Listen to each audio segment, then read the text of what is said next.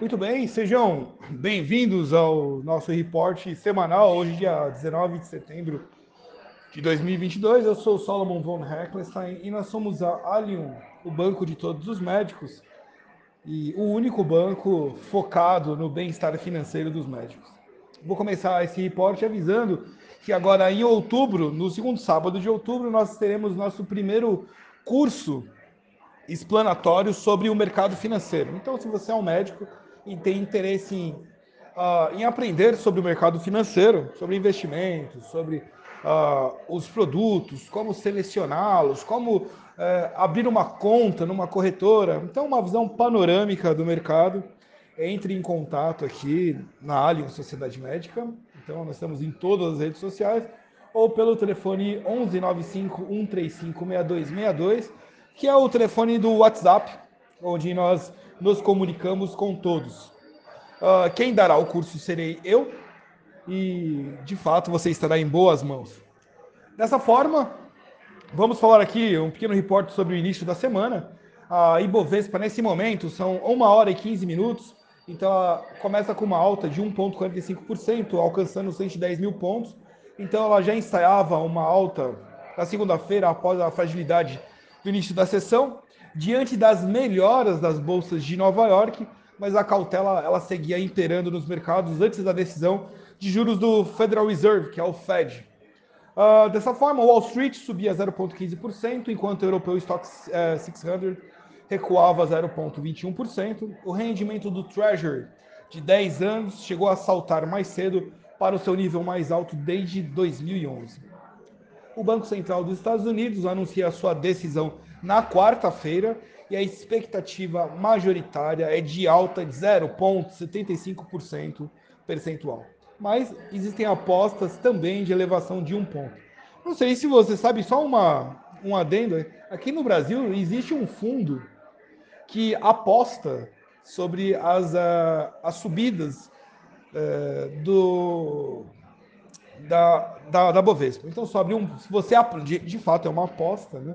Então, observando o mercado estrangeiro, você pode apostar numa subida de 0,5%, de 1%, de 2%.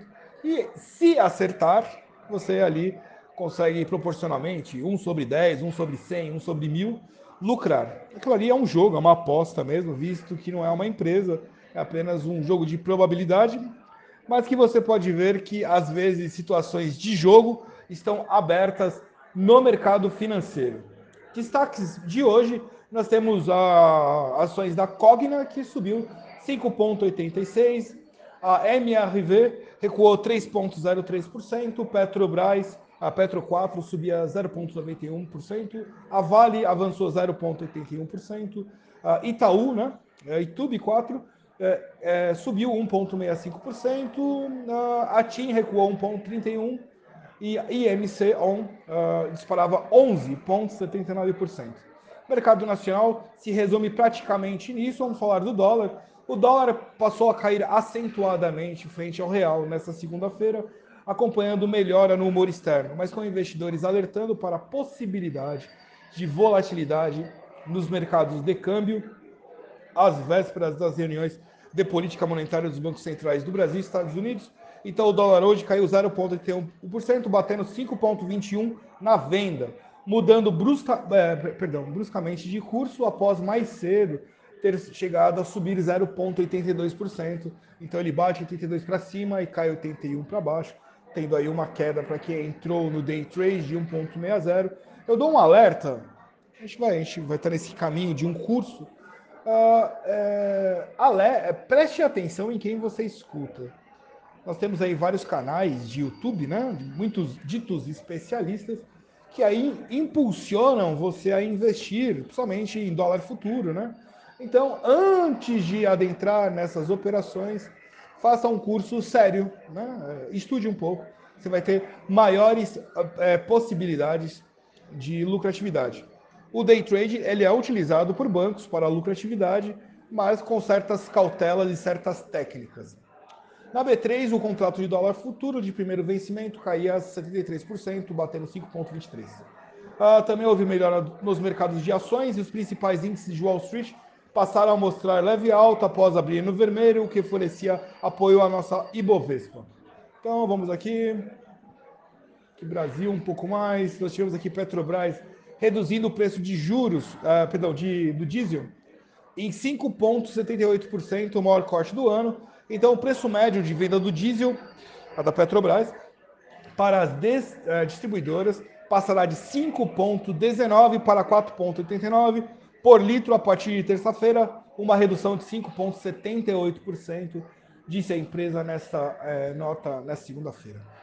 Uh, então, abre aspas, né? Os preços dos combustíveis lá fora seguem mais baixos por conta das revisões de crescimento da economia global e isso tem pressionado a menor os preços, afirmou a Reuters uh, o professor da IBMEC, economista Gilberto Fraga.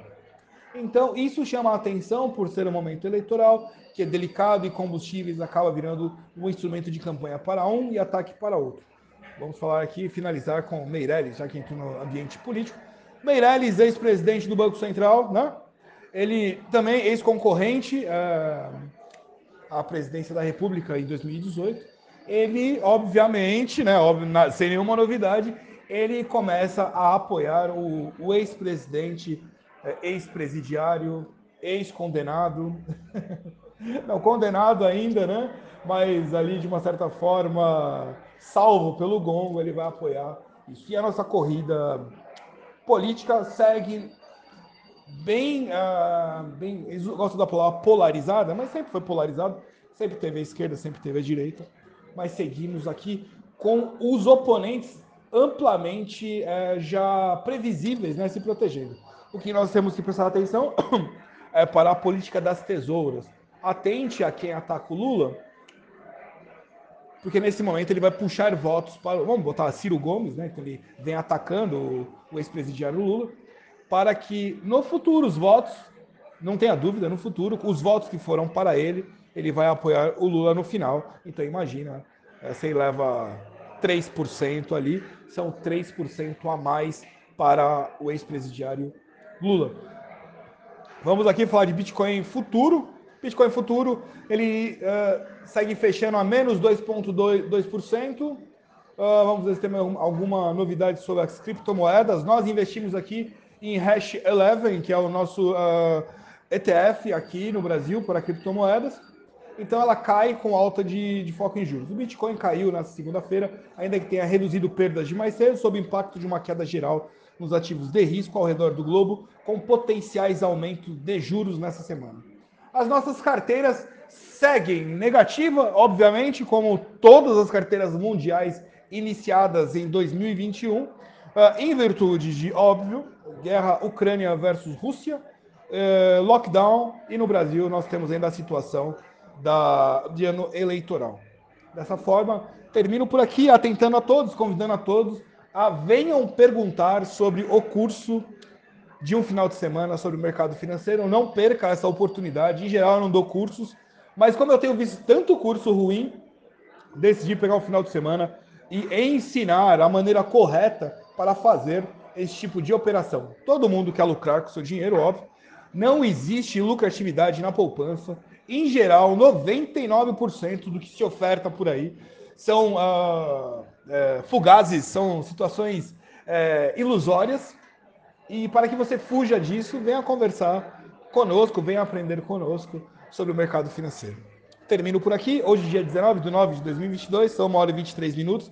Agradeço muito a sua audiência e voltamos, portanto, na amanhã talvez um pouco mais cedo, porque segunda-feira sempre aguardo meio-dia para dar a posicionamento, que é mais ou menos o tempo que o mercado se instala lá pelo meio-dia, para dar fazer esse relatório. Na sexta-feira, às vezes eu nem gravo, porque a sexta-feira é um desacelero, a menos que aconteça alguma coisa muito potencial, ele passa batido e vai re realmente iniciar fortemente na terça-feira. Dessa forma, me despeço de vocês, sou Solomon von Heckelstein, o que vos fala aqui. Até amanhã, se Deus quiser.